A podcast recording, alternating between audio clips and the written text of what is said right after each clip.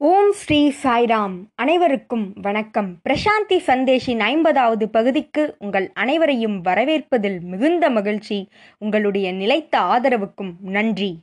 ஒவ்வொரு வாரமும் பகவான் ஸ்ரீ சத்ய சாய்பாபா சொன்ன பல விஷயங்களை பல கோணங்களில் இந்த தொடரில் நாம் பார்த்து வருகிறோம். அந்த வகையில் இந்த வாரம் நாம் பார்க்க இருக்கும் தலைப்பு என்னவென்றால் ஒய் டு நோ ஏன் தெரிந்து கொள்ள வேண்டும்?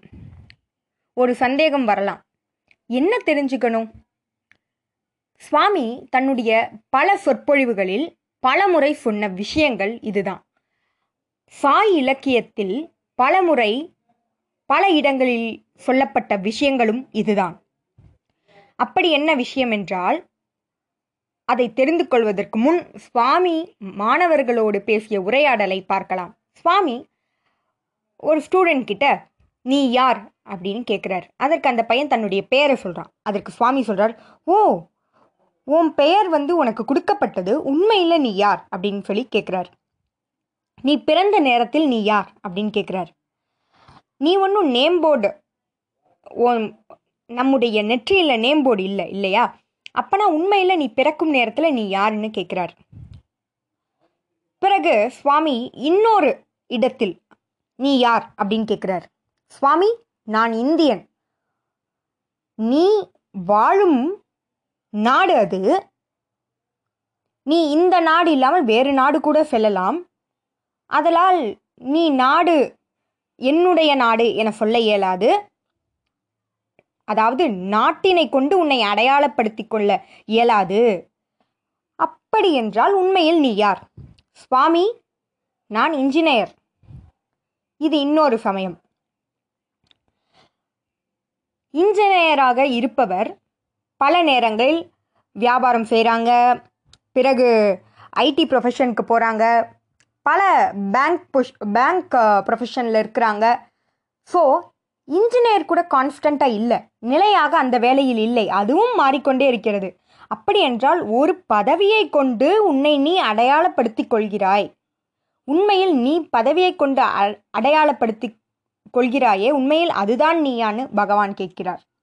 பிறகு உண்மையில் நீ யார்? அப்படின்ற கேள்விக்கு நான் இளமையானவன் அப்படின்னு சொல்கிறாங்க இல்லாட்டி ஐ எம் எ பாய் இப்பொழுது பையனாக இருப்பவர் பிற்காலத்தில் கிழவனாக மாறுகிறார்கள்.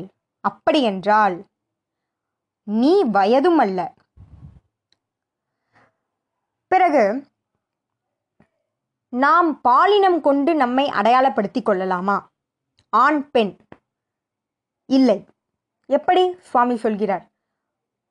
யாரோ ஒருவரை யார் அந்த தாழ்பாலை போட்டது? அப்படின்னு கேட்குறீங்க சத்தமா? அப்பொழுது அவர் என்ன நான் ஆண் நான் தான் தாழ்பால் போட்டேன் அப்படின்னு சொல்கிறாங்களா இல்லை நான் தாழ்பால் போட்டேன். அது பெண்ணாக இருந்தாலும் ஆணாக இருந்தாலும் நான் என்பது பொதுவானது. எனவே இந்த நான் என்பது ஒரு இடத்தையோ பதவியையோ பாலினத்தையோ வயதையோ பெயரையோ கொண்டு அடையாளப்படுத்திக் கொள்வது இல்லை. பிறகு உண்மையில் நீ யார்? சுவாமி இதை பலமுறை சொல்லியிருக்கிறார்.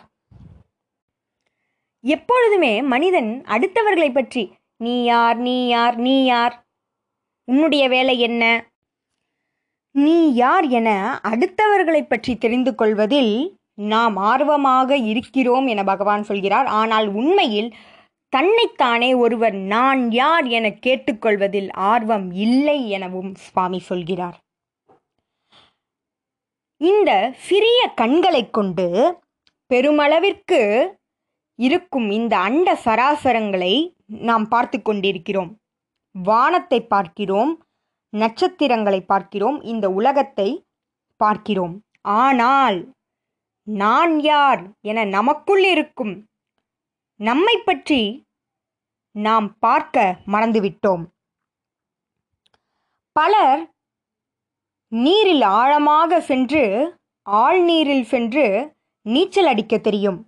பலருக்கு வானத்தில் பறவைகளைப் போல பறக்கத் தெரியும். பலருக்கு ஆழ்கடலில் சென்று நீந்தத் தெரியும். பிறகு மலையில் சென்று மலை உச்சிக்கு ஏறி செல்லத் தெரியும். ஆனால் ஒருவருக்கு உண்மையில் நீ யார் என தெரியாது என பகவான் சொல்கிறார். அதை தவிர அத்தனையும் ஒரு மனிதனுக்கு தெரிந்திருக்கிறது எனவும் சுவாமி சொல்கிறார். உண்மையில் நீ யார் என தெரிந்து கொள்ளாமல் மற்ற அனைத்தையும் தெரிந்து கொள்வதால் என்ன பயன்? அனைத்துமே அர்த்தமற்றது என பகவான் சொல்கிறார். தற்போது நான் யார்? நான் உடலா? நான் மனமா? இவை அனைத்தையும் கடந்தவை. உண்மையில் உன்னுள் இருக்கும் ஆத்மா நீ உடல் என்றால் ஆத்மா அல்லாமல் உடல் என வைத்துக்கொள்வோம். அந்த உடல் நிலையானதாக இருக்கிறதா? குழந்தையாக இருக்கிறீங்க அதுக்கப்புறம் பையனாக மாறுறீங்க பிறகு கிழவனாக மாறுகிறோம். இப்படி உடலானது மாற்றத்திற்கு உள்ளாகிறது. ஒருவர் ஒருவர் உயரமாக இருக்கிறார் ஒருவர் பருமனாக இருக்கிறார். இப்படி வெவ்வேறு விதமாக மனிதர்கள் இருக்கின்றனர். பெயர்கள் வெவ்வேறாக இருக்கின்றன. நாடுகள் வெவ்வேறாக இருக்கின்றன. ஒவ்வொருவருடைய போக்கு நடத்தை வெவ்வேறாக இருக்கிறது. ஆனால் அனைவருள்ளும் இருக்கும் ஆன்மா ஆத்மா ஒன்று என்பதனை உணர வேண்டும். பெரிய பெரிய விஷயங்களை தெரிந்து பிரயோஜனமில்லை அர்த்தமில்லை என பகவான் சொல்கிறார். இது ஒன்றை தெரிந்து கொள்ளவில்லை என்றால் அனைவருள்ளும் இருக்கும் ஆத்மா அனைவருள்ளும் ஒரே ஆத்மாதான் ஒரே இறைவன்தான் இருக்கிறார் என்பதை தெரிந்து கொள்ளவில்லை என்றால் அனைத்துமே பயனற்றது என பகவான் சொல்கிறார். இந்த உடலும் பெயரும் பதவியும் ஒரு நாள் அழிந்து போகும். ஆனால் இந்த ஆத்மா அழிவற்றது தூய்மையானது நிலையானது. சரி இப்பொழுது என்ன கேள்வி என்றால் ஏன் நான் இந்த உள்ளிருக்கும் தெய்வீகத்தை ஆத்மாவை பற்றி தெரிந்து கொள்ள வேண்டும்? நான் ஏன் என்னை உடல் என நினைக்கக்கூடாது நான் ஏன் என்னை மனம் என நினைக்கக்கூடாது அப்படி நீங்கள் இந்த கேள்வியை கேட்டால் நிச்சயம் பதில் என்னவென்றால் நீங்கள் இதுவரை விசாரணை செய்யவில்லை என்றுதான் அர்த்தம். தற்போது நீங்கள் உடலாக இருந்தால் அது மாறிக்கொண்டே இருக்கும். இப் இப்பொழுது நாம் இருப்பதைப் போல பிற்காலத்தில் இருப் இருக்க மாட்டோம். அதுபோல மனம் என நீங்கள் நினைத்தால் அந்த மனமானது நிலையானதாக இல்லை. ஒரு நேரம் அகங்காரம் இருக்கிறது ஒரு நேரம் அன்பு இருக்கிறது ஒரு நேரம் பொறாமை வந்து விடுகிறது. இப்படி மாறிக்கொண்டே நிலையற்றதாக இருக்கிறது மனம். அதுவும் நிலையானதாக இல்லை. சுவாமி இந்த இடத்தில் ஒன்று சொல்வார். அதாவது மை ஹவுஸ் மை கார் அப்படின்னு சொல்கிறாங்க மை ஹவுஸ் என்றால் அது என்னுடைய வீடு அது என்னுடைய வீடு. ஆனால் நான் வீடு இல்லை என்பது அனைவருக்கும் தெரியும். இந்த ஒரு உதாரணம் அழகான உதாரணம் வேறு யாராலும் கொடுக்க இயலாது. மை கார் இந்த கார் என்னுடையது? ஆனால் நான் கார் இல்லை. அது போலவே மை பாடி மை மைண்ட் அதுபோல என்னுடைய உடல் என்னுடைய மனம் என நீங்கள் சொன்னால் மனம் அதாவது இந்த உடல் உங்களுக்கு கொடுக்கப்பட்டது ஆனால் நீங்கள் உடல் அல்ல. இந்த மனம் உங்களிடம் உள்ளது ஆனால் நீங்கள் மனம் அல்ல என்பதனை புரிந்து கொள்ள வேண்டும். சுவாமி அவதாரமாக இந்த பூமிக்கு வந்ததற்கான காரணம் என்னவென்றால் மனிதனானவன் தான் யார் என்பதை மறந்து இந்த உலகியல் வாழ்க்கையில் உழன்று கொண்டிருக்கிறான். அவனை உயர்நிலைக்கு கொண்டு செல்வதற்காகவே இறைவனானவர் இறங்கி வந்திருக்கிறார். எண்பத்தி நான்கு லட்ச உயிரினங்களில் மனிதனுக்கு மட்டுமே மிக சிறப்பிடம் கொடுக்கப்பட்டிருக்கிறது. ஏன்? அவனால் மட்டுமே சுய விசாரணை ஆத்ம விசாரணை செய்ய இயலும். தான் யார் என்பதனை அறிந்து கொள்ள இயலும். எனவே நான் யார் என்பது தெ- நான் யார் என்பது தெரிந்து கொள்ளப்பட வேண்டிய ஒருவருடைய கடமையாகும். முதன் முதல் கடமையாகும். முதன்மையான கடமையாகும். அது மிக மிக அவசியமான ஒன்றாகும். இந்த சுய விசாரணையே ஆத்ம விசாரணையே உண்மையான வித்தியை உண்மையான ட்ரூ எஜுகேஷன்னு பகவான் சொல்றார். ஆத்ம வித்யா இஸ் ட்ரூ எஜுகேஷன் பிரம்மனை பற்றி தெரிந்து கொள்வது பிரம்ம வித்யா. ஆத்தியாத்ம வித்யா. ஆன்மீகத்தை பற்றி தெரிந்து கொள்ளக்கூடிய ஆத்தியாத்ம வித்யா. இப்படி இந்த போதனைகளின் தத்துவம் என்னவென்றால் அனைவருள்ளும் இருப்பது ஒரே ஆத்மா. அதை தெரிந்து கொள்வதுதான் உண்மையான வித்யைன்னு பகவான் சொல்றாரு. இன்னொரு இடத்தில் சுவாமி சொல்கிறார் ஏன் மனிதனானவன் நான் யார் என தெரிந்து கொள்ள வேண்டும்? அதற்கு ஒரு தெலுங்கு பாடல் இருக்கிறது. உண்மையில் நீ யார் என தெரிந்து கொள்ளவில்லை என்றால் உனக்கு கவலை மட்டுமே மிஞ்சும். உண்மையில் நீ யார் என தெரிந்து கொண்டால் உனக்கு அனைத்து விதமான ஆனந்தமும் கிட்டும். ஏனென்றால் அந்த பிரம்மா அந்த இறைவன் ஆனந்தம்.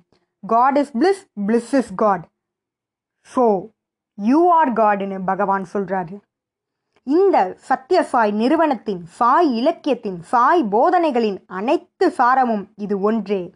எது? அ- உன்னுள் இருக்கும் தெய்வீகத்தை நீ உணர்ந்து கொள்வதே. இது அனைத்தின் சாரா அம்சமாகும். இதை நாம் விசாரணைக்கு உட்படுத்தாமல் வெறும் நேரத்தை வீணாக்குவதில் எந்த ஒரு பயனும் இல்லை. பதவி பின்னோ ஆசை பின்னோ செல்லாமல் உண்மையில் நான் யார்? நான் எப்படி இருக்கிறேன்? என்று சுய விசாரணை செய்து நாம் முன்னேறி செல்ல நாம் நம் வாழ்க்கையை பயன்படுத்த வேண்டும். நேரத்தை வீணாக்காமல் பயன்படுத்த வேண்டும். அந்த உண்மையான சுயத்தை அறியும் போது அதுவே ஆனந்தம். அவரே கடவுள் நாமே கடவுளாக மாறும் அந்த நேரமே.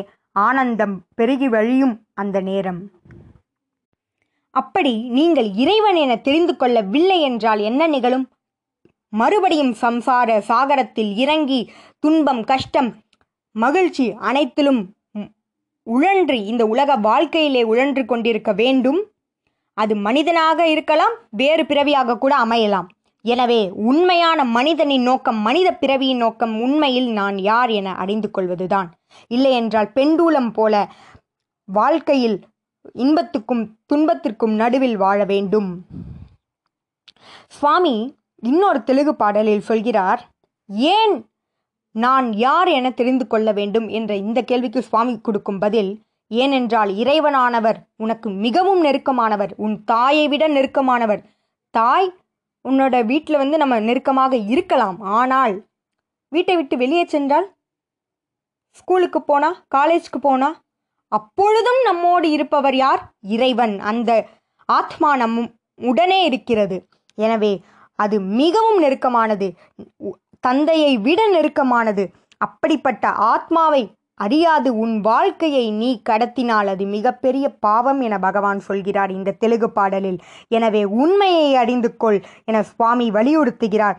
நீ உலகத்தில் வாழும் பொழுது பல விஷயங்களை தேடி அலைகிறாயே உனக்கு திருப்தி கிடைக்கிறதா? இல்லை திருப்தி கிடைக்காது. ஏனென்றால் அது நிலையானதல்ல. நிலையான ஒன்றை தேடி நீ செல்ல முயற்சி செய் என பகவான் சொல்கிறார்.